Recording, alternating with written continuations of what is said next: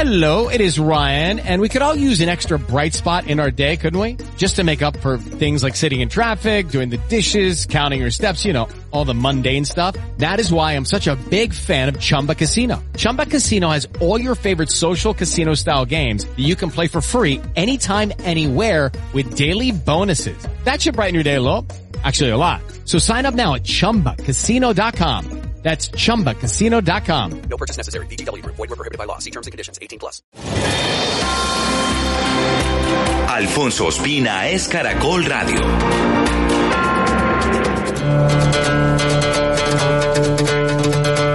Gracias por seguir con nosotros después de escuchar el resumen de las informaciones más importantes que ocurrieron hoy en Colombia y en el mundo. Vamos a nuestro espacio de debate aquí, como siempre, en hora 20 de Caracol Radio. Hoy vamos a analizar si el nuevo llamado a movilizaciones que ha hecho el Comité del Paro significa un regreso al paro nacional porque estábamos ya pensando que con la presentación del paquete de proyectos de ley entrábamos a otro momento, pero vamos a ver qué pasa pues con las movilizaciones citadas para el 26 de agosto. La fuerza con la que el comité hace este llamado y los efectos en términos de la pandemia y de la reactivación de la economía serán algunos de los puntos que tocaremos en nuestra discusión. También vamos a darle una mirada a un proyecto de ley que busca regular el cannabis de uso adulto, la viabilidad de la propuesta, los efectos reales que tendría el uso de cannabis en el mercado y, por supuesto, en los consumidores. Y también vamos a darle y vamos a escuchar sobre todo una opinión de nuestros panelistas sobre la última encuesta que revela lo que serían las posiciones en el partidor de los candidatos presidenciales con miras a los comicios que tendremos el último domingo de mayo del próximo año.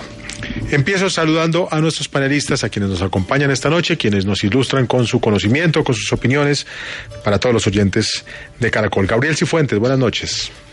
Muy buenas noches, Alfonso. Un cordial saludo también para Jorge, para Eduard, para Marisol y para toda la audiencia que hasta ahora se conecta a hora 20 de Caracol Radio. Gabriel es abogado, fue secretario de Transparencia de la Presidencia de la República, profesor universitario y columnista también de medios de comunicación. Eduard Rodríguez, ya lo decía Gabriel, nos acompaña esta noche. Eduard, ¿cómo está? Bueno, muy contento de estar acá en hora 20, acá desde Medellín, donde nos vinimos a hacer nuestra cuarta gira de la precandidatura. Muy contento de poder contar con la ciudadanía y, por supuesto, estar en hora 20. Ya me hacía falta. A nosotros también, Eduardo, de la precandidatura dice porque es precandidato por el Centro Democrático en esa disputa interna que empiezan a tener y donde están, por ejemplo, recién llegados Oscar Iván Zuluaga y otros aspirantes. Eduardo es además representante de la Cámara, por supuesto, por este partido de gobierno. Jorge Iván Cuervo, buenas noches. Buenas noches, Alfonso. Saludes a, Eduardo, a Marisol, a Gabriel y por supuesto a la audiencia de Hora 20. Complacido de estar de nuevo por acá con ustedes. Jorge Iván Cuervo es abogado, profesor de la Universidad Externado de Colombia, columnista en medios de prensa, también panelista habitual de Hora 20. Nuestro panel lo completa, lo cierra Marisol Gómez. No la saludo aún, no la pueden ver ustedes quienes nos siguen en las redes en cámara, porque Marisol, nuestra periodista, por ahora con el oficio en pausa, es concejal de Bogotá y en el Consejo están en un debate del que nos contará en pocos minutos para discutir ese plan de ayuda económica para la capital. Pero muy, muy pasadas las 8 de la noche, 8 minutos, ya Marisol estará con nosotros completando el panel. Les decía entonces hace unos instantes que un llamado a llenar plazas y calles hizo el Comité Nacional del Paro. Lo había anunciado hace unos días y este llamado lo volvió a hacer hoy. Su objetivo es convocar a una nueva jornada de movilizaciones el próximo jueves 26 de este mes de agosto. Dice el comité que va a protestar contra la reforma tributaria que presentó el gobierno al Congreso de la República. Recordemos que el Gran Paro Nacional, el que tuvo más tiempo de desarrollo y tantas manifestaciones, justamente fue contra esa primera reforma tributaria, pero que esa reforma fue retirada por el gobierno, se cambió al ministro de Hacienda, ya no es Alberto Carrasquilla quien la presentó, y entendíamos que este proyecto de José Manuel Restrepo, el nuevo ministro de Hacienda, tenía un consenso que según parece por lo menos no es tal con el comité del paro. Casi un mes después de la última movilización que había sido convocada por el comité, con muy poca afluencia, en ese día recordamos, se habló de un cambio de estrategia por parte de los integrantes del paro nacional. Ellos mismos dijeron que cambiarían la convocatoria a las calles por una estrategia concentrada en proyectos de ley que debían ser tramitadas en el Congreso. En efecto, 10 iniciativas fueron llevadas al legislativo colombiano. Esas iniciativas contemplan proyectos que van desde una renta básica para siete y medio millones de hogares, lo que costaría unos 80 billones al año al Estado, y también llegan hasta la reforma a la policía, matrícula cero permanente, alivios financieros al sector agro o la derogatoria de decretos eh, que no están de acuerdo con lo que plantea el Comité Nacional para el país. Ante ese panorama se vuelve a poner sobre la mesa la fuerza con la que podrían regresar nuevas movilizaciones, los efectos que tendrían estas, em, eh, pasado casi ya el tercer pico del contagio, pero con posibilidades de que haya un cuarto con la variante Delta, también los efectos económicos por la parálisis que significa la economía de las ciudades y por supuesto la real o no convocatoria o poder de convocatoria que tengan los integrantes del Comité Nacional del Paro. Así que con esos insumos empezamos el debate. Les pregunto, o les pido más bien, hagamos una primera mirada a esta llamada. ¿Es sensato, creen ustedes, ese, ese llamado del Comité del Nacional del Paro? ¿Vale la pena? ¿Es necesario volver a las calles? ¿Qué tendría eh, como implicación en un regreso eventual si la gente masivamente acoge ese llamado? Gabriel Cifuentes, empecemos con la primera visión de parte suya esta noche. Pues Alfonso, sea lo primero señalar que la protesta pacífica es un derecho constitucional de todos los colombianos y de todas las colombianas. Es decir, yo no creo que debería haber consideraciones sobre si eh, la gente debería o podría protestar. El derecho a protestar pacíficamente es un derecho. Ahora, lo que se pone sobre la mesa es la conveniencia, la conveniencia de volver a las calles. Yo creo que después de dos meses de intensas protestas, del paro nacional, de que hubieran logrado eh, tumbar la reforma tributaria presentada por Carrasquilla, después de que hubieran logrado que el presidente Iván Duque presentara un proyecto social como el tema de matrícula cero. Creo que el mensaje en las calles quedó claro. Creo que también quedó claro, a pesar, eh, Alfonso, del hambre que siente la gente, de la desesperanza, el desespero con el desgobierno, con la falta de rumbo, con un gobierno que ha improvisado, que en tres años es más lo que hemos retrocedido que lo que hemos avanzado, con la crisis social desatada por el paro, sin negar y sin, sin pretender desatender esas realidades, creo que el mensaje social ya fue enviado. Yo creo que la próxima reivindicación de esas reclamaciones se tiene que dar en las urnas. Además, por un tema, porque la gente tiene hambre, la gente este, busca empleo, la gente está buscando mayores garantías sociales, pero también la ciudadanía, está cansada de la violencia por parte y parte, de los hechos vandálicos, de los abusos policiales, de no poder llegar al trabajo, de los bloqueos. Entonces yo creo que aquí lo que ha faltado, y a mi juicio los que están convocando una nueva manifestación están pecando por una fuerte miopía, una miopía de carácter político, y es decir, esos grandes avances que se lograron en las primeras semanas del, semanas del paro del 28 de abril se comienzan a perder. Y yo concluyo, Alfonso, diciendo esto, yo creo que el que más debe estar preocupado, el que debe estar temblando verdaderamente con esta nueva convocatoria, que yo no creo que vaya a lograr la misma confluencia que tuvo el paro del 28 de abril es Gustavo Petro, porque como ya vimos y lo podremos analizar más adelante, Gustavo Petro, por lo menos en la encuesta de Inbamer, perdió ocho puntos. Yo creo que la ciudadanía está cobrando eso.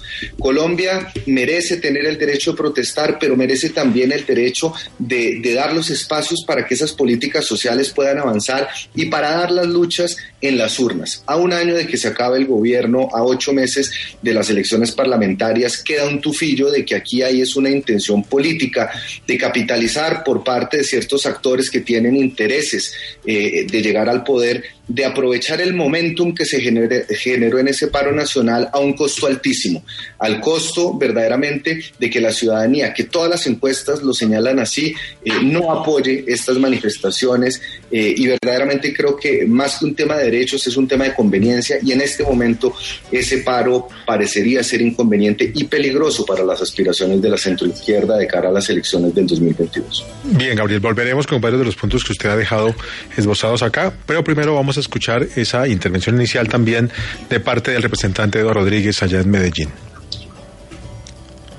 Pues Alfonso, varias reflexiones y lo primero es entender qué dejó el paro.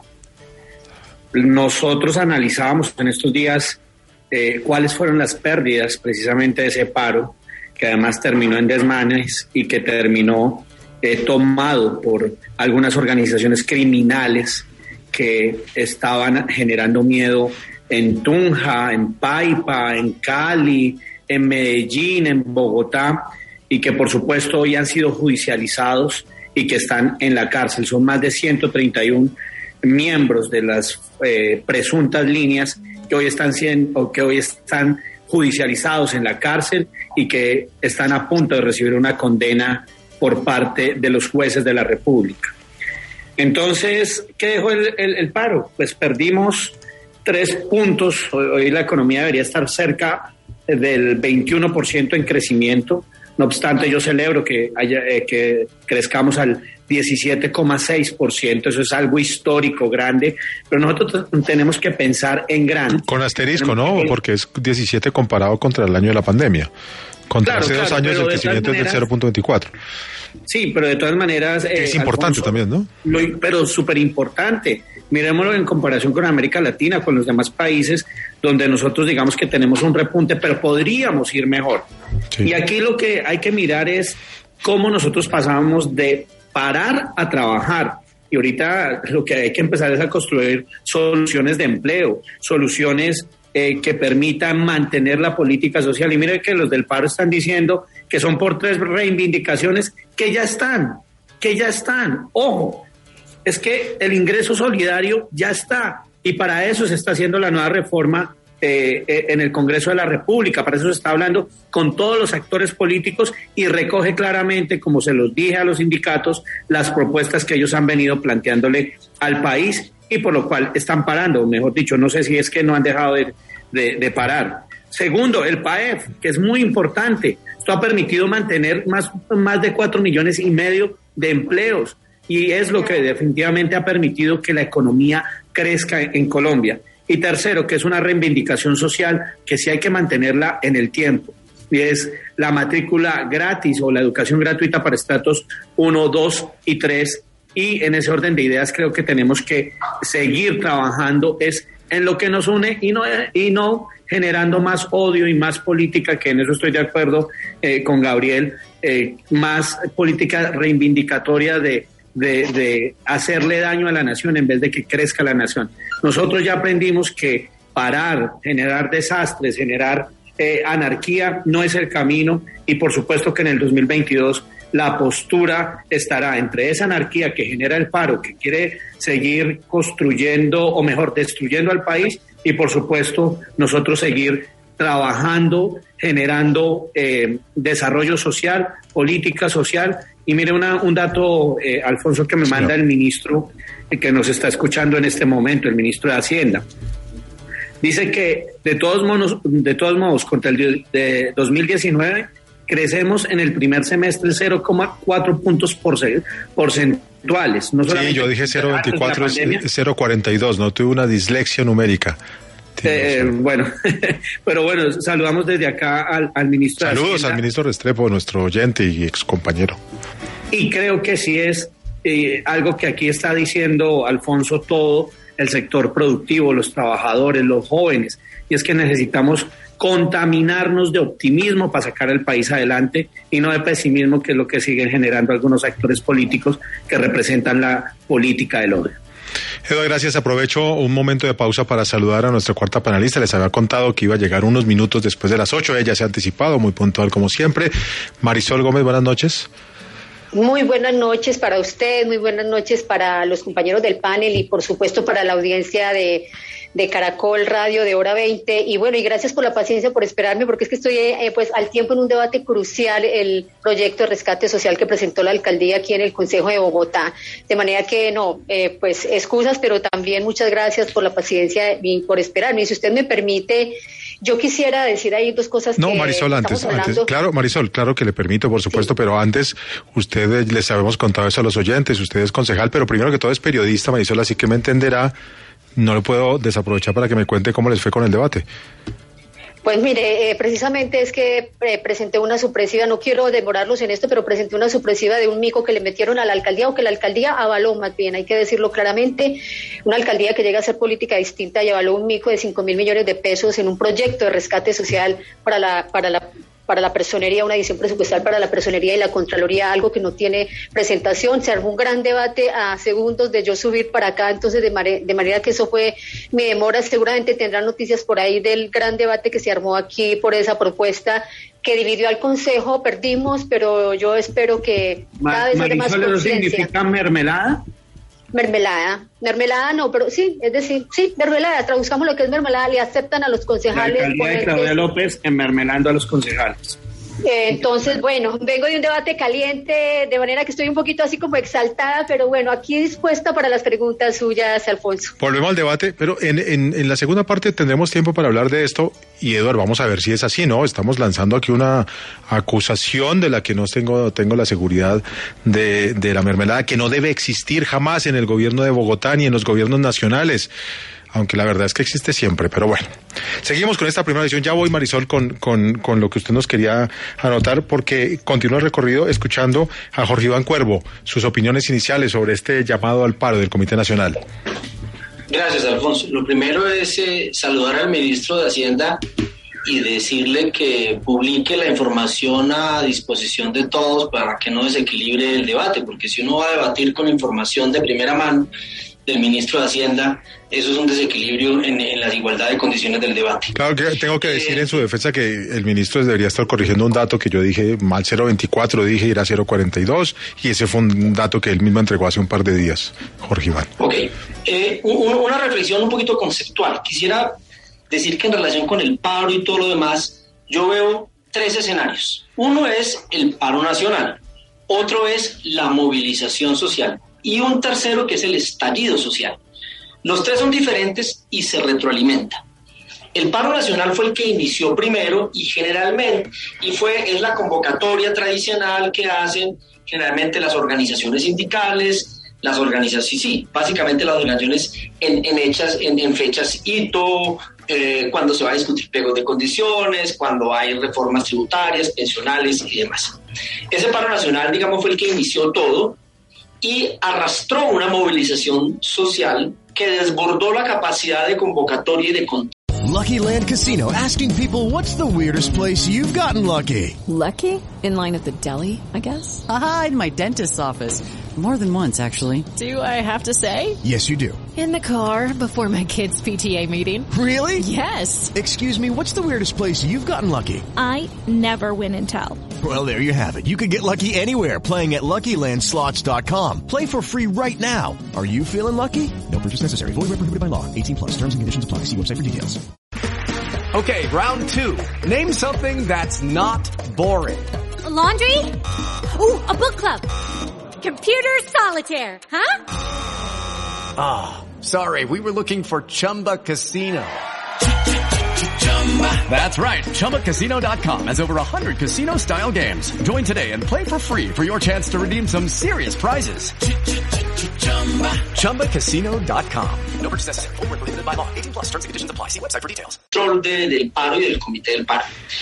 E incluso llegó el estallido social que desbordó a las dos. Y entonces, digamos, en el estallido social es cuando aparecen fenómenos mucho más complejos como la, digamos, la violencia exacerbada, eh, es en ese contexto en el que se da la respuesta desproporcionada y abusiva de la Policía Nacional contra los manifestantes sin discriminar quién, quién era, digamos, manifestante y quién estaban en actos vandálicos y eso siempre me ha parecido eh, eh, grave. Ahora, digamos, el tema se desactiva un poco por, por, múltiples razones, por la, crisis del pico de la, de, de, la pandemia, por eh, cansancio, por eh, las respuestas que hubo al retirar la reforma tributaria, bueno, por, por muchas cosas el tema se desactiva, pero las razones que en un momento determinaron el paro y que explicaron también que mucha gente que no se siente vinculada a organizaciones sindicales a salir a marchar siguen estando ahí vigentes.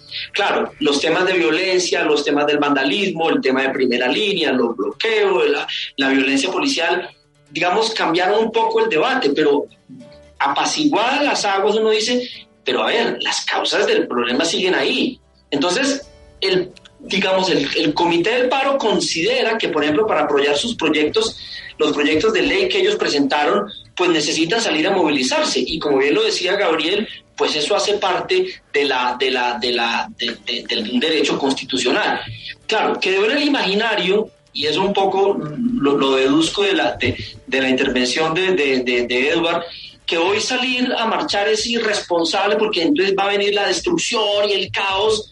Pues no, resulta que es que la movilización social y todo esto también tiene pedagogía y tenemos que ir aprendiendo. Entonces, legítimamente, desde el punto de vista constitucional, el Comité del Paro tiene derecho a convocar a una protesta social en el espacio público el día 28 de agosto. Que tienen, si tienen razones o no, me parece que, digamos, esa es otra porque es que la garantía del derecho no está atada ni condicionada, que usted tiene razón en lo que defiende. Uno podría decir, pero ustedes, ¿por qué se quejan de una reforma tributaria ahora si la que tumbaron era peor y esta es más equilibrada? Bueno, yo no podría estar de acuerdo con eso en el sentido de decirle que el ministro Restrepo ha demostrado la sindéresis y la responsabilidad para presentar una reforma de acuerdo con las condiciones. Pero si por alguna razón las organizaciones sindicales no están de acuerdo con él, con ese, digamos, su derecho a protestar y a convocar una movilización no está condicionada a que tengan razón o no con, con, con, su punto de vista. Entonces, a mí me preocupa mucho que lo que se implante en el imaginario es que asimilar que toda protesta social inmediatamente va a traer caos y destrucción. Entonces, que es mejor no, no marchar y no movilizarse porque, porque ese no es, digamos, esa, esa, esa no puede ser la narrativa. Entonces, ahí el Estado tiene que entender muy bien ¿Qué, qué dinámicas le, eh, obedecen al comité del paro? ¿Qué dinámicas obedecen a la movilización social y hay que garantizarlas y protestarlas? ¿Y qué dinámicas obedecen al estallido social que se manejan como un problema en un momento determinado de seguridad, pero que no pueden ser excusa para limitar o restringir o relativizar el legítimo derecho a la protesta social que tienen los ciudadanos en Colombia? Muy bien, Jorge, muchas gracias. Ahora sí, Marisol, de nuevo bienvenida y cuéntenos las apreciaciones sobre este primer punto. Bueno, muchísimas gracias. Mire, lo, yo lo primero que tengo que decir es que aquí lo que hay que reconocer, digamos que más allá de que uno piense un poco en lo que puede haber el 26 de agosto en, en, en Colombia, es que eh, Colombia viene manifestándose o manifestando un malestar social muy fuerte desde el 2019. Eh, es decir, esta movilización que anuncian para el 26 de agosto es una movilización estructural. Viene manifestándose ese malestar social desde el 2019, se paralizó un poco por la pandemia, pero también volvió ahorita este año y eh, con una con, yo creo que lo más importante en este punto es que ese malestar social se mantiene y se viene manifestando con mayor, tal, yo pienso que con mayor violencia cada vez eso hay que reconocerlo, pero se viene manifestando precisamente porque ni los diálogos, ni la mesa de diálogos que se instaló en el 2019 dio resultados, ni la mesa de diálogo que se instaló este año dio resultados. Es decir, creo que el gran fracaso de todo ha sido que las mesas de diálogo no han servido para nada, se crean, pero no dan resultados. Yo creo que eso hay que destacarlo en primer lugar. En segundo lugar, también hay que decir que si efectivamente eh, eh, todo tiene que ver con la manera también como el presidente Iván Duque, eh, digamos, enfrentó esta protesta social desde el comienzo, que fue la represión. Al presidente Iván Duque le costó mucho reconocer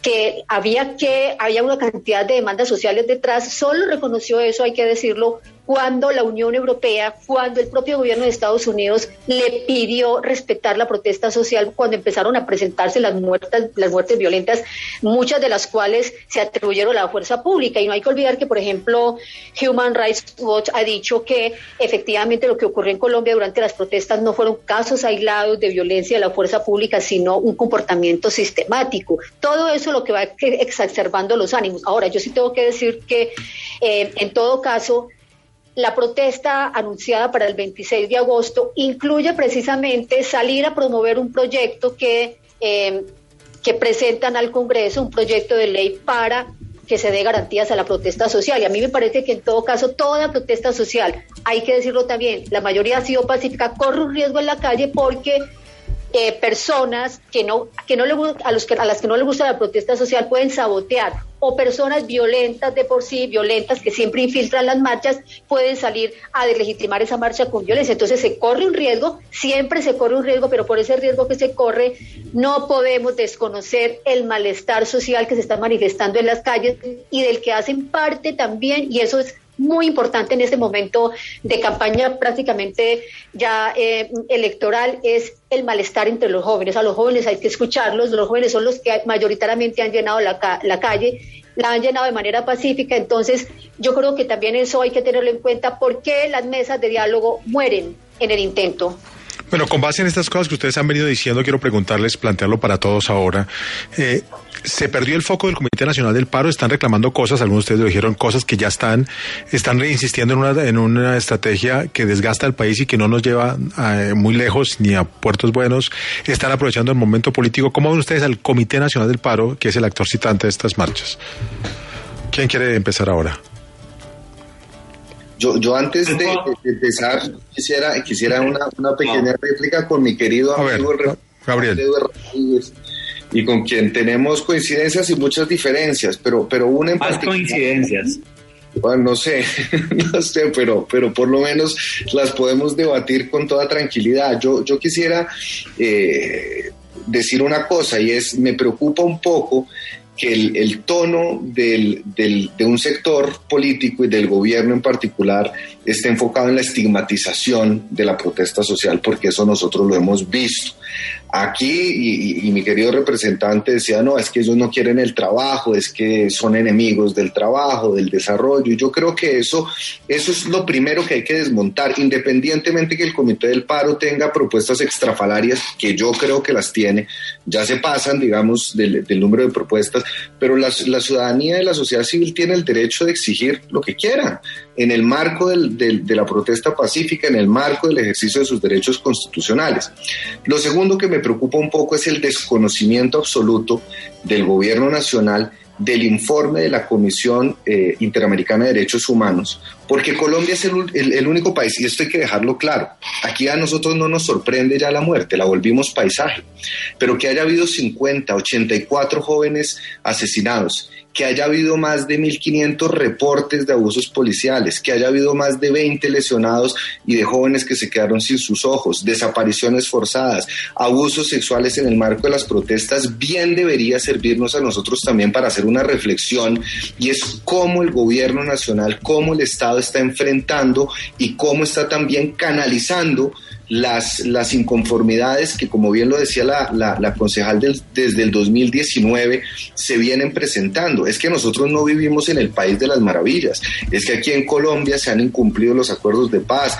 De cada 36 horas asesinan un líder social, la gente se muere de hambre, retrocedimos 15 años en avances de política social, el desempleo para las mujeres llega al 20%. O sea, quiero decir que es un país en el cual la gente está... Eh, plenamente justificada para salir a las calles, marchar y demandar, más aún si a eso se le suma una pandemia que agravó la crisis social. Entonces yo creo que uno no debería estar cuestionando si el Comité del Paro tiene unas exigencias, eh, digamos, extrafalarias. Yo no creo que uno debería estar estigmatizando si la gente que está en la calle tiene razones válidas o no para salir a marchar. Y lo que yo sí creo es que uno debería estar reconociendo que el Estado tiene una responsabilidad superior para garantizar la protesta social, para mitigar los abusos policiales, para generar los canales de diálogo y oír, oír a una ciudadanía que tiene razones ah, de sobra para salir a las calles a marchar. Ahora, vuelvo nuevamente, Alfonso, y es decir, la conveniencia. Creo que esto es un boomerang político, entonces no es cuestión de cuestionar el derecho, ni las razones, ni, ni el pliego de condiciones del paro, sino entrar a ver en una legislatura tan corta, en ocho meses de, antes de las parlamentarias y a menos de un año del cambio de gobierno, a quién le favorece y, a- y- y en contra de quién van estas manifestaciones. Yo creo que eso es importante, pero sí quería dejar sentada esa posición. De acuerdo. Uno estigmatizar la protesta. Y vamos, y vamos a seguir con ustedes. Voy a retirar la, la pregunta que les lancé a todos. Pero Gabriel ha hablado de la pandemia y a las 8 de la noche, 14 minutos, tenemos noticia de última hora que acaba de ocurrir porque ya ha anunciado el gobierno, el Ministerio de Salud, que va a abrirse una nueva etapa en este Plan Nacional de Vacunación. Yoreli Barwin, ¿qué es lo que ha dicho el ministro Ruiz?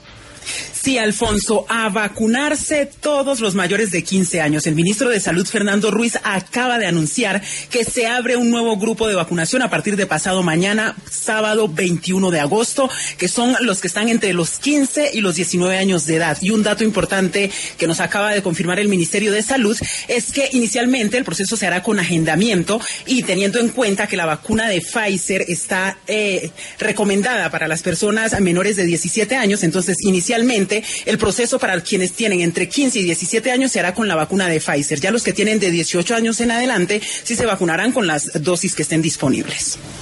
Muy bien, Yoreli, muchas gracias. Entonces reiteramos, noticia de última hora. A partir de mañana, 21 de agosto, un paso más, una etapa más en este Plan Nacional de Vacunación contra la pandemia de COVID-19. Aplica para quienes tienen entre 15 y 19 años de edad dentro del país. Ya escuchamos a Yoreli Bargüen, que nos eh, explicó bien cuáles son las eh, casas farmacéuticas que fabrican las vacunas que se aplicarán específicamente para para ese rango de edades. Y ya en un minuto también vamos a hablar de este tema del que nos informó de primera mano Marisol, esta discusión que se ha formado hoy en el Consejo de Bogotá por las partidas que aparecieron en el debate de rescate financiero para la ciudad partidas que fueron pedidas por concejales para fortalecer organismos de control, personería y contraloría. Ya está en el Consejo de Bogotá justamente Cristina Martín. Cristina, ¿qué es lo que pasó allá en el Consejo? Cuéntenos. ¿Qué tal, Alfonso? Muy buenas noches. Y sí, señor, fue precisamente la concejal Marisol Gómez del Partido Bogotá para la Gente quien indicó que hay un mico, un mico de 5 mil millones de pesos, 3 mil millones de pesos para la Contraloría. y dos mil millones de pesos para la personería. Ella se pregunta, ¿qué tiene que ver con el rescate social y toda esta resignación de los cinco mil millones de pesos para estos docentes de control, ¿no? Para la Contraloría y la personería. Eh, y pues más en este momento en el que estamos pasando por la pandemia pues del COVID-19. Entonces ella lo que dice es que ya se aprobó en la Comisión de Hacienda hace unos días este proyecto, como lo llaman ellos, de rescate social, pero que estos cinco mil millones de pesos pasaron por desapercibido. Entonces, Alfonso, eso fue lo que se está debatiendo en este momento y lo que también, eh, eh, por ejemplo, concejales como Heidi Sánchez del Partido Colombia Humana UP también se pregunta por qué de, eh, se aprobaron estos cinco mil millones de pesos a estas dos entidades. Ellos dicen también que eh, lo que quieren hacer es reasignarlos, por ejemplo, a convenios que tienen con la Alta Consejería para las Víctimas, para apoyar el emprendimiento de víctimas de conflicto armado, entre otros más. Pero que estos cinco mil millones de pesos para la Contraloría y la Personería, pues no deberían estar.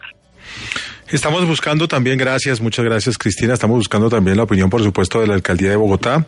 Inicialmente nos dicen que estas partidas fueron propuestas por concejales de distintos partidos para la personería y la Contraloría, que no fue ni de parte de la alcaldesa Claudia López, ni del distrito, sino concejales liberales del Partido Conservador, del Partido de la U. Sin embargo, Marisol, usted nos dijo antes, eh, cuando eh, se integró al panel, al panel que la alcaldía lo había avalado. ¿Usted eh, eh, ¿qué, qué cree que está pasando en este, en este debate de, de rescate económico y social para, para la ciudad? Eh, ¿La alcaldía está interesada en, como decía Eduard, repartir mermelada o cómo ve usted eso, Marisol?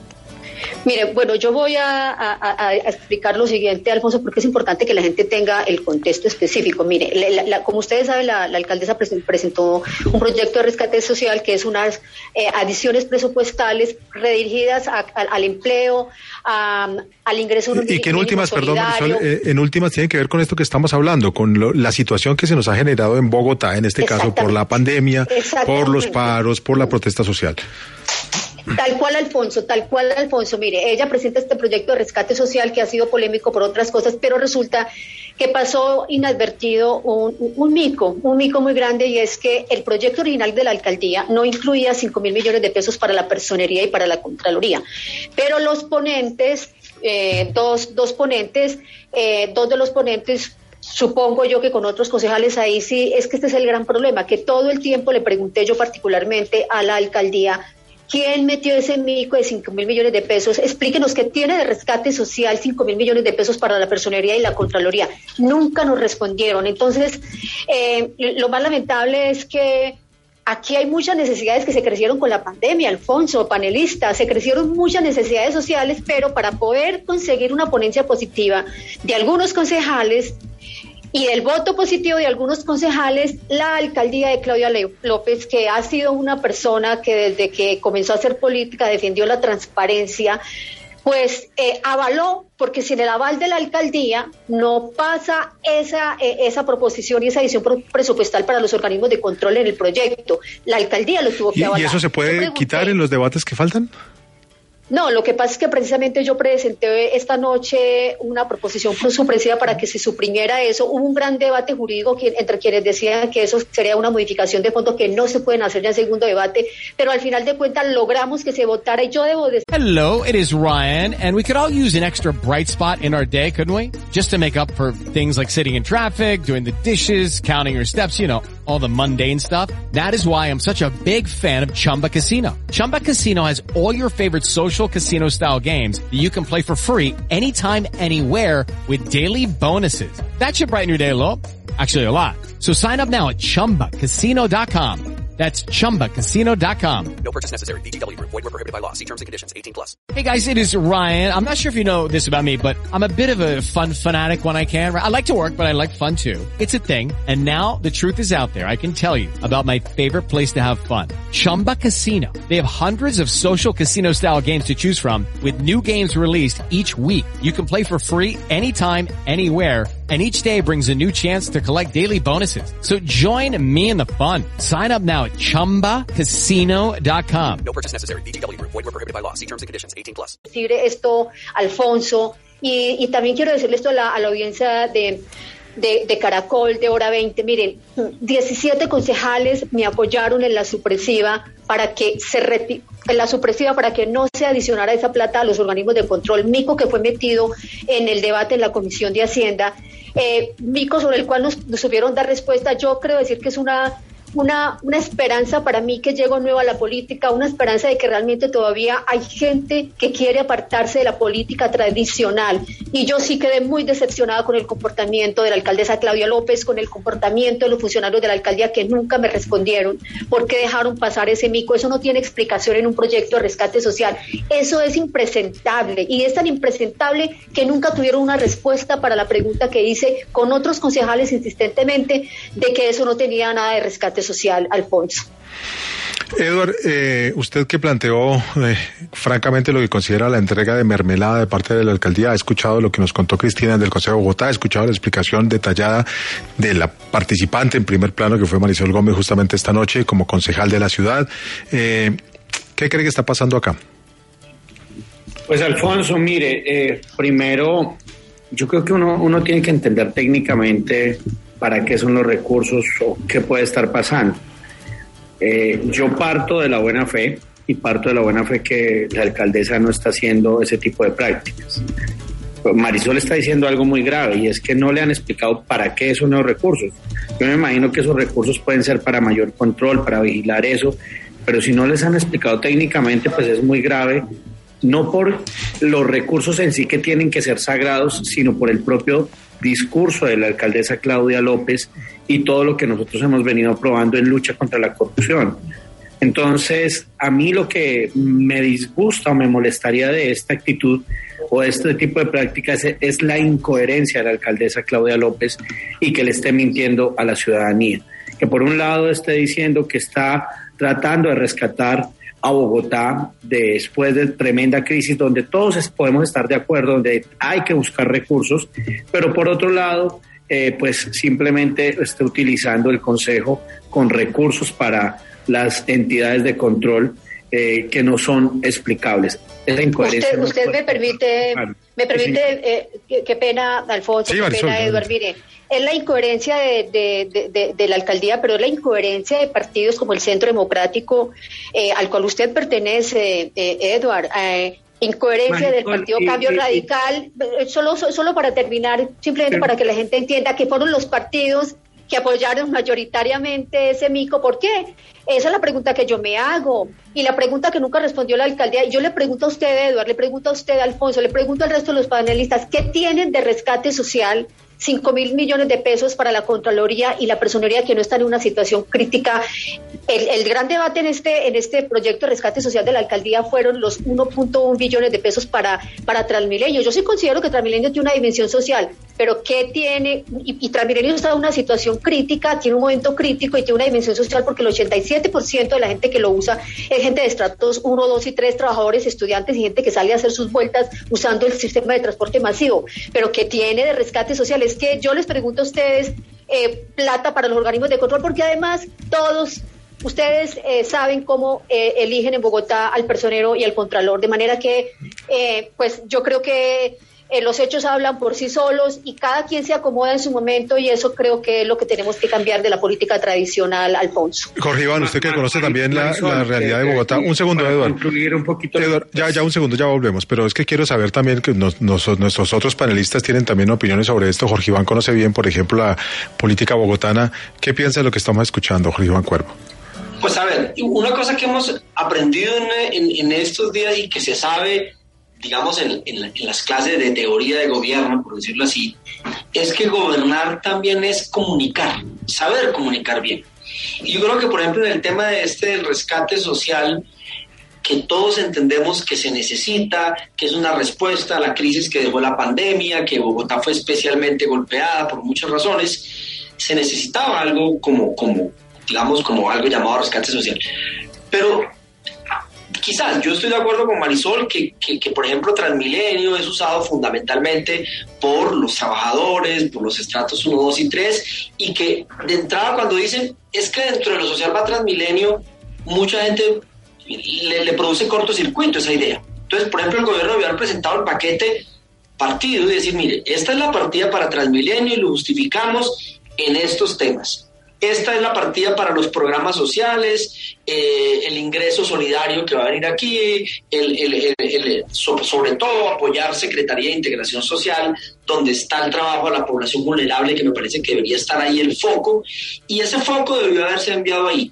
Y ojo, con, con la información que tenemos preliminar, lo que nos cuenta la concejala eh, Marisol, en principio recursos nuevos para la procura, para la personería, perdón, y para la contraloría, parecería no tener nada que ver con rescate social. Ahora, el argumento dirán, si hemos aprobado unos recursos importantes, necesitamos que se fortalezcan los organismos de control para que le hagan seguimiento a los recursos. Es lo que he escuchado un poquito en los debates, pero creo que no, no, no, no, no, no, no se justifica, ¿cierto? Pero ojo, eso, esa dinámica compleja entre el Ejecutivo y en este caso el Consejo y el Ejecutivo en el nivel nacional, en el caso del Congreso, es, no hemos podido resolver eso. Claro, la primera parte el gobierno de, de Duque se vanaglorió de no dar mermelada, expresión que a mi juicio ha sido simplificado el tema, sí, porque eh, la expresión mermelada la usó alguna vez el ministro Echeverri para explicar por qué había que distribuir el tema de las regalías. Y ahora se usa un poco de manera laxa para explicar cualquier cosa. Y no, el Ejecutivo nacional o local tiene que tiene unas relaciones con, con, con, con, el legislativo nacional y con, las, con los consejos y las asambleas. Y generalmente, generalmente se maneja, se maneja con la distribución de poder político, entregando secretarías, entregando ministerios. Entonces, por ejemplo, hoy el gobierno de Iván Duque hay como tres o cuatro ministerios con representación de cambio radical. Y muchos se escandalizan. Y yo, como analista de la política, digo, eso sucede en un régimen presidencial. Y está bien. Y si a ese ministerio llega alguien competente que representa una visión política, a mí eso, a mí no me escandaliza de entrada. El problema es cuando ese gobernante, por ejemplo, la ministra de Comunicaciones, que de alguna manera es representante del Ministerio de, Cambio Radical y de la Casa Char, pues están en, en, un, enredo, en un enredo complicadísimo con el famoso eh, contrato de, y, y, los 70 mil millones de pesos perdidos. Y entonces Claro, Edward dice, no, es que se está entregando eh, dinero. Y uno dice, bueno, ¿qué pasó con la reforma a la justicia que acaba de aprobar el Congreso de la República? Se aprobó una norma que es absolutamente inconstitucional para que la Defensoría, en cada municipio haya un defensor municipal, violando el principio de unidad de materia en una reforma a la justicia. Y entonces eso, eso no lo llamamos mermelada en el mismo lenguaje. Bueno, y Claro también, la- los Claro cargos que en la. Procuraduría. Pero entonces para ellos, no- para uno sí es mermelada y para otros no es mermelada. Entonces, Edward pedía consistencia y coherencia en los temas. Entonces, analicemos la cosa. A mí me parece que cua- y con eso termino, Edward. Déjame, yo termino ya. Cuando el ejecutivo, tenemos que resolver que el tema, que los ejecutivos nacionales y locales tienen que tramitar políticamente los apoyos legislativos, asamblea, eh, a- a- de asamblea y de consejo. Y eso se hace a través de la distribución de poder político, que muchas veces es distribuyendo secretarías y presupuesto. Eso, digamos, deberíamos de, de- de- de- quitarnos la máscara y decir, esa es la clave de nuestra gobernabilidad. Pero entonces hagámoslo con transparencia, pidiendo eficacia y, que si, digamos, hay una responsabilidad política, como en el caso de la ministra, pues entonces que el partido salga y responda por eso y cambie la ministra. Eh, eh, eh, digamos, ese es, ese, es, ese es un punto. Pero sobre el punto de, de los, de, los 500 mil millones de los para los recursos, en principio estoy de acuerdo con lo que dice Marisol. Eso parecería no tener nada que ver con el concepto rescate social. Claro, eh, ya vamos, Eduardo, prometido, pero Gabriel, que ya fue secretario de Transparencia, que ha trabajado también estos temas, nos está indicando y por supuesto queremos escuchar su opinión a esta hora. Ve, Alfonso, me parece desafortunado lo que está de- denunciando la Marisol, la, la, la concejala Marisol, y gracias eh, que hay un control político donde pueden avanzar estas acciones y tomarse los correctivos en un proyecto tan tan importante, habrá que verse en detalle si efectivamente esto fue un mico, ojalá que no lo haya sido, ojalá que lo retiren, ojalá que verdaderamente esta, este, esta propuesta de acuerdo siga adelante para cumplir sus funciones. Pero yo sí quiero decir que aquí en materia de transparencia en el país siempre hemos pecado por un doble rasero y una doble moral. Entonces tenemos un ojo crítico cuando la mermelada, la corrupción viene de un lado, como decía Jorge, y, somos un poquito más laxos cuando viene del otro lado. Yo también quiero recordarle al representante que fue este gobierno y los partidos de gobierno que eligieron al contralor eh, Felipe Córdoba y que además aprobaron una ampliación de la planta, ampliación de recursos y una reforma constitucional para adelantar eh, esa función preventiva y se les coló en las narices a la Procuraduría, a la Contraloría, eh, pólizas falsas, anticipos de 70 mil millones de pesos y un escándalo de corrupción eh, que no tiene antecedentes, por lo menos en este gobierno y que todavía no hemos llegado al final donde los contratistas o los miembros del consorcio eran antiguos contratistas condenados por el carrusel de la contratación de Bogotá. Entonces aquí no es que haya una corrupción buena y una corrupción mala. Entonces yo creo que el, el debate de la transparencia no se puede mangonear, no se puede manosear, no es que cuando es la alcaldesa entonces es, es lo peor que puede pasar, pero cuando lo hace el gobierno de Iván Duque, entonces tenemos que, que pasar eh, estos hechos desapercibidos. Y yo creo que entonces la responsabilidad política, la responsabilidad de nuestros representantes, de los actores políticos, está justamente en tener el mismo ojo crítico, porque yo no veo a los miembros del Centro Democrático haber de ninguna manera criticado al gobierno de Iván Duque de haber vuelto la Cancillería y la carrera diplomática como la caja menor del gobierno, donde también se repartió a tres manos mermeladas, o no los veo pidiendo la cabeza de la ministra eh, Abudinen, pero sí los veo muy indignados por el mico que acaba de denunciar correctamente la concejala Marisol por 5 mil millones de pesos a la Contraloría, que además está abiertamente en un proyecto de acuerdo. Entonces yo creo que aquí, para luchar contra la corrupción, para promover la transparencia, lo primero que se necesita es coherencia. Y ahí, y ahí, y ahí termino para, para darle también la palabra a los... Edward, eh, como dos veces le he dicho que no, le tengo propuesta. ¿Usted eh, puede refutar en 25 segundos o me espera que vengan los deportes? No, yo, yo lo espero, yo lo espero porque Gabriel... O sea, se va a gastar más de 25 segundos. Ya los oyentes están avisados. O sea, se va a despachar. Están avisados después de los deportes. Con todo afecto y respeto.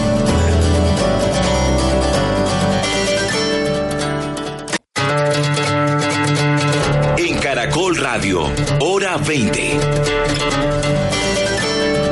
Continuamos en el debate de hora 20 de Caracol Radio. Gracias a todos por continuar en nuestra sintonía. Nos acompañan esta noche Gabriel Cifuentes, Marisol Gómez, Eduardo Rodríguez, Jorge Iván Cuervo en el panel. Resumimos para los oyentes, empezamos debatiendo sobre la situación generada por el nuevo llamado a paro, que al nuevo llamado a marchas que hizo el Comité Nacional del Paro, que tiene que ver con todo este asunto de la pandemia, que tiene que ver con los problemas sociales por los que la, por los que la gente ha salido a las calles de las ciudades a protestar.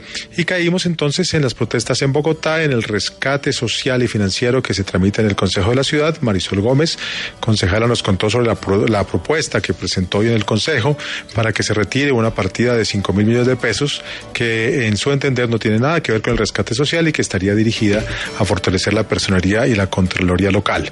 Hemos escuchado las voces de todos los panelistas y quedamos pendientes de una segunda respuesta de Eduardo Rodríguez. Así que Eduardo, adelante. Eh, Alfonso, gracias. Mire, yo le, voy a contestar a Gabriel eh, punto por punto y decir las cosas por su nombre, pero con profundo respeto. Uno, usted me conoce, Gabriel, y de, de, estigmatizar jamás está ni en mi vida ni en mi vocabulario, pero además menos o menos la protesta social. Yo he sido un hombre pro protesta social. A propósito, Marisol, quiero también que nos reconozca algo y es que eh, eh, la Comisión eh, de Derechos Humanos que vino aquí a Colombia, la Corte Interamericana de Derechos Humanos, o la Comisión Interamericana de Derechos Humanos, claramente dijo también que esto no era sistemático, que la Fiscalía y que la justicia estaba actuando y por supuesto es repudiable una sola vida o que alguna ideología de izquierda o derecha le cause daño a un ser humano. Eso no lo podemos nosotros justificar en una democracia, venga de donde venga, y más si es de un militar o si es de un policía. Pero por supuesto que nuestra fuerza pública también hay que protegerla y la fuerza pública está es para proteger los derechos fundamentales. Si alguien falla, hay que caerle con todo el peso de la ley, lo mismo que se le está cayendo con todo el peso de la ley a aquellos que han cometido actos vandálicos o mejor delincuenciales, terroristas, y hoy están siendo judicializados ante los jueces competentes. Dos, eh, Gao, la corrupción no tiene ni color, no tiene eh, espíritu, no tiene, mejor dicho, la corrupción. Hay que atacarla con toda la contundencia, como lo he hecho yo, lo hice con el cartel de la toga, lo hemos hecho con el paquete anticorrupción más grande de la historia, donde se les acabó el jueguito de seguir haciendo los contratos a dedo.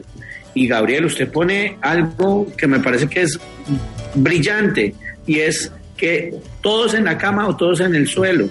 Y por supuesto, lo que yo le estaba diciendo a Marisol es sustenten técnicamente para qué van a hacer esos recursos o si vamos a evitar con esos recursos que se pierda la plata de lo que hoy llama la alcaldesa eh, el gran, digamos, rescate social, que pues eso también está en veremos. Y lo digo porque, ¿sabe qué ha pasado, Gabriel? Ese control concomitante que usted llama y que hicimos nosotros con todo orgullo ha permitido que se ahorren en Colombia más de 50 billones de pesos. Pero además, en alcaldías como la de Sergio Fajardo, otras personas aquí en Medellín, se ha permitido acabar con los famosos elefantes blancos. Eso es muy importante y es muy importante porque las obras son para la ciudadanía. Y cuando se habla de coherencia o exijo coherencia, yo tengo que salir también a repudiar si alguien de mi partido no sale a decir por qué vota ese tipo de, pa de, paquetes y tiene que responderle a la ciudadanía y tiene que responderle al partido, porque eso no está en nuestro lenguaje. Y vuelvo, insisto, la corrupción tiene que ser deplorable de toda la ciudadanía, de todos los partidos, y nadie puede convivir con ella, venga de donde venga. Y lo nuestro, vuelvo, e insisto, es resultados. Y resultados es proteger cada recurso público porque para mí es sagrado y usted lo sabe, Gabriel querido. Bueno, creo que podemos ir cerrando este capítulo. Eh, para que avancemos en el debate, seguiremos por supuesto informando en los espacios habituales de Caracol Radio mañana, como termine este debate en el Consejo de Bogotá y por supuesto como continúa avanzando el plan de rescate social. Al comienzo del programa les decíamos que queríamos saber también las opiniones de nuestros panelistas para los oyentes sobre otro debate, otro proyecto interesante, polémico que está en el Congreso de la República que por tercera vez intenta lograr una aprobación. Es ese que quiere regular el cannabis de uso adulto en el país. lo que antes se llamaba como el cannabis de uso recreativo, que es un término que algunos no han querido utilizar por considerar que termina desviando la discusión. El nuevo intento, uno, de los coautores del proyecto es el representante Juan Fernando Reyes Curi, representante liberal, quien también en este espacio radial en hora 20 explicó que el objetivo es tener un enfoque de prevención y no de prohibición y además que eh, hay que aprovechar, dice él, los enormes eh, las enormes posibilidades comerciales que tiene el cultivo y en la negociación con el cannabis. Les pregunto entonces qué opciones reales le ven, qué posibilidades reales le ven a este avance del debate en el Congreso de la República que ya se empezó a discutir esta semana del cannabis de uso adulto en el país. Empecemos con usted, Jorge Iván Cuervo. Alfonso, yo creo que son dos temas. Uno, la viabilidad política de eso. Yo, digamos, el, como se dio en comisión, parece interesante, pero igual sigo mi, tengo mi, mi, mi escepticismo en el avance. Ya, por ejemplo, en, en plenarias, sigo pensando que esta sociedad colombiana es muy conservadora y que el Congreso mm, representa ese, ese, ese criterio conservador eh, frente al tema de autonomía moral de las personas, no solo en este caso consumo de drogas, sino también frente a otros temas como interrupción de embarazo y eutanasia. Esos temas son muy difíciles de, de, de, tramitar y de regular en el Congreso de la República porque el Congreso representa a una sociedad que todavía tiene una visión muy conservadora de estos temas. Yo creo que en este tema se ha ido avanzando poco a poco, ¿sí? Eh, primero lo del cannabis medicinal, sería muy bueno que ahora se diera ese paso hacia la regulación del consumo de cannabis eh, en adultos, eh, sin, sin perder de vista algo que, digamos, asusta a muchas personas y es el, lo que llamaríamos el consumo problemático de, de, de, drogas, sobre lo cual no se puede romantizar.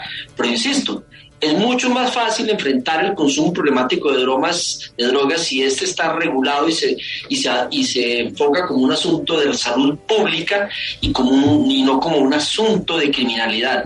Los recursos del Estado se van a poner donde deben estar y la atención, digamos, de, de los distintos actores van a estar donde deben estar. A mí me parece que ese debería ser el punto.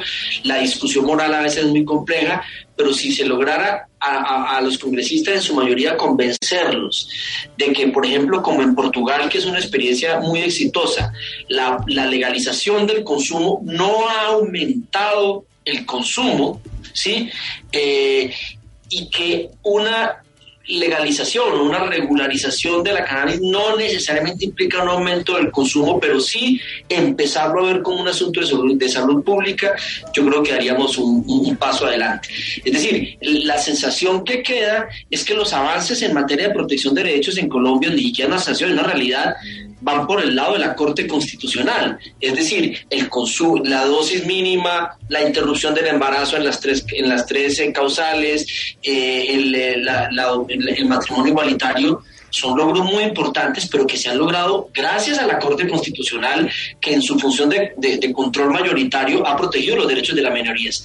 Y el Congreso de la República ha estado por debajo de esas responsabilidades constitucionales, porque, pero digamos, no es una cosa de mala fe, insisto, hay un tema de representatividad.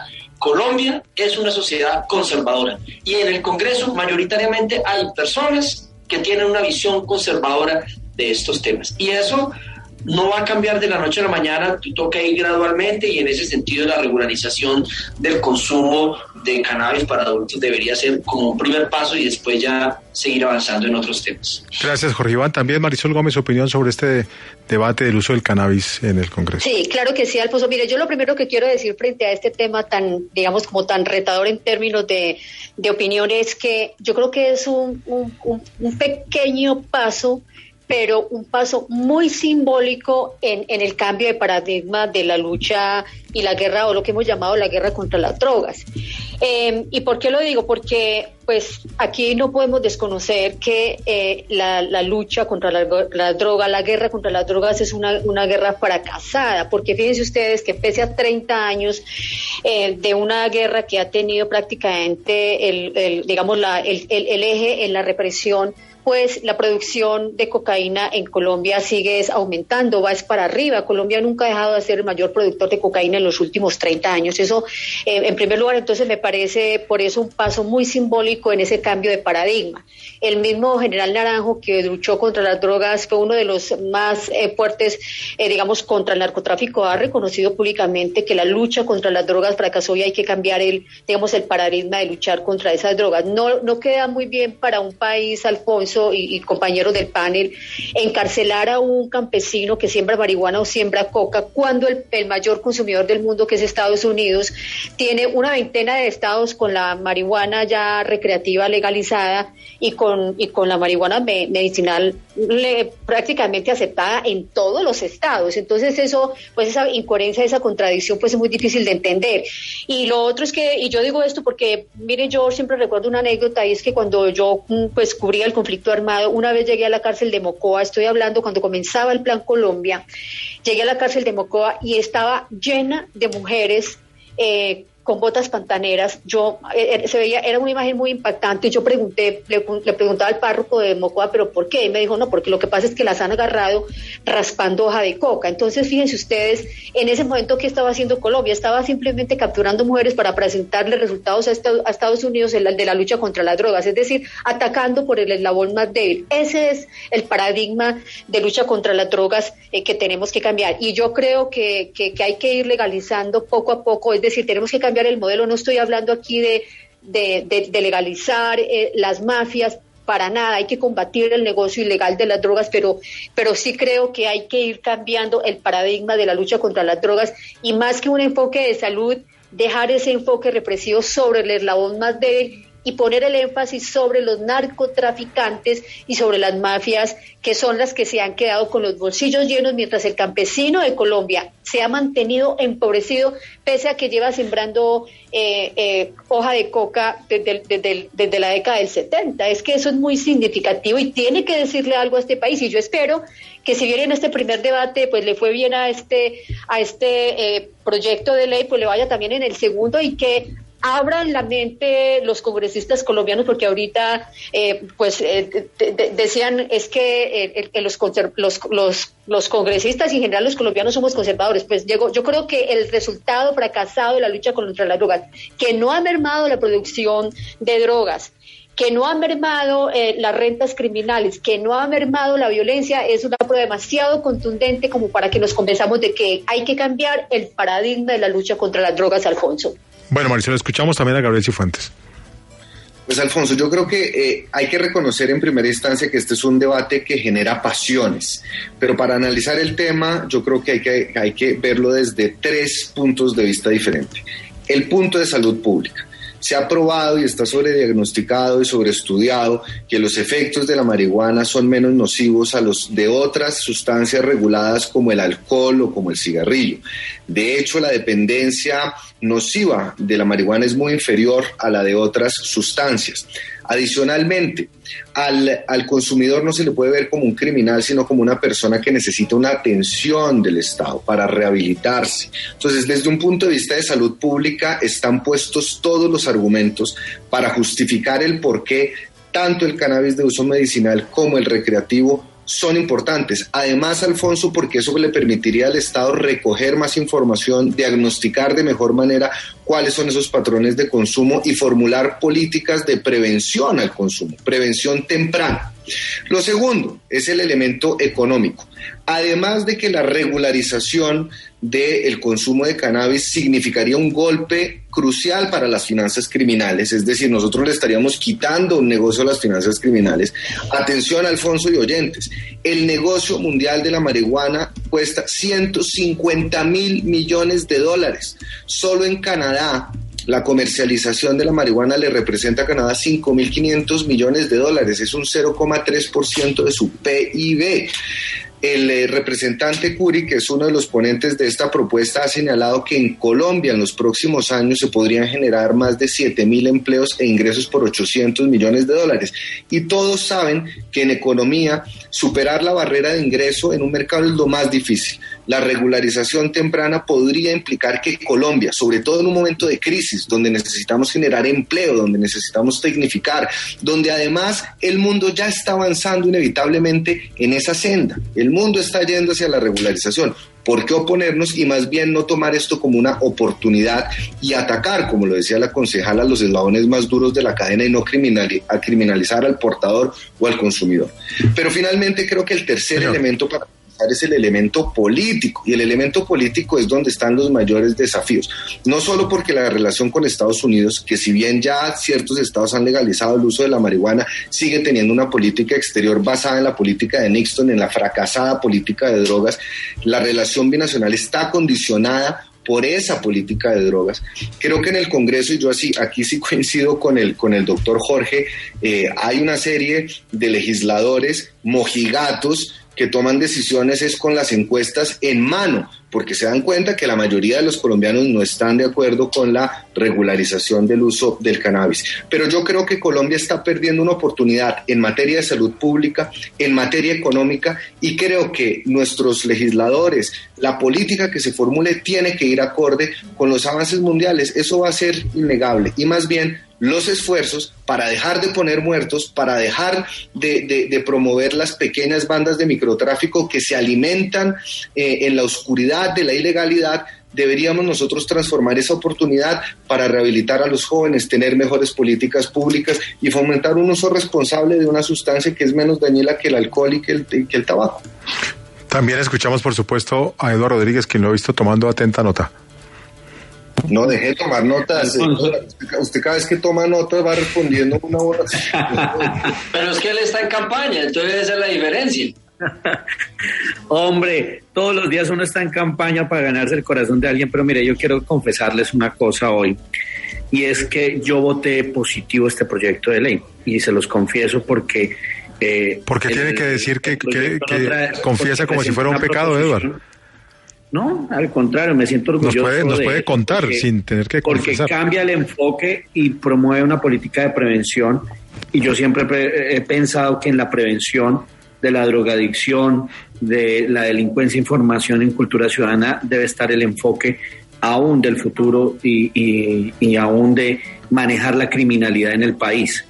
Y cuando hablo, eh, coincido de pronto con, con, con Gabriel en varios puntos. Uno, hay que dar el debate de salud pública.